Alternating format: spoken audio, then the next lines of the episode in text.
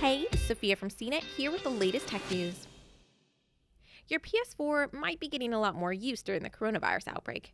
And now, Sony has warned that downloads may slow as it works with carriers to keep the internet running smoothly.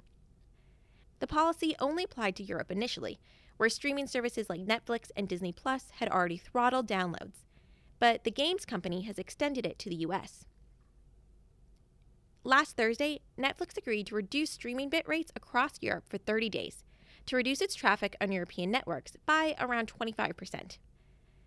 Amazon Prime Video, Apple TV Plus, and YouTube did the same thing, as did Disney Plus when it launched in the region on Tuesday. YouTube expanded its throttling policy to include the US for 30 days.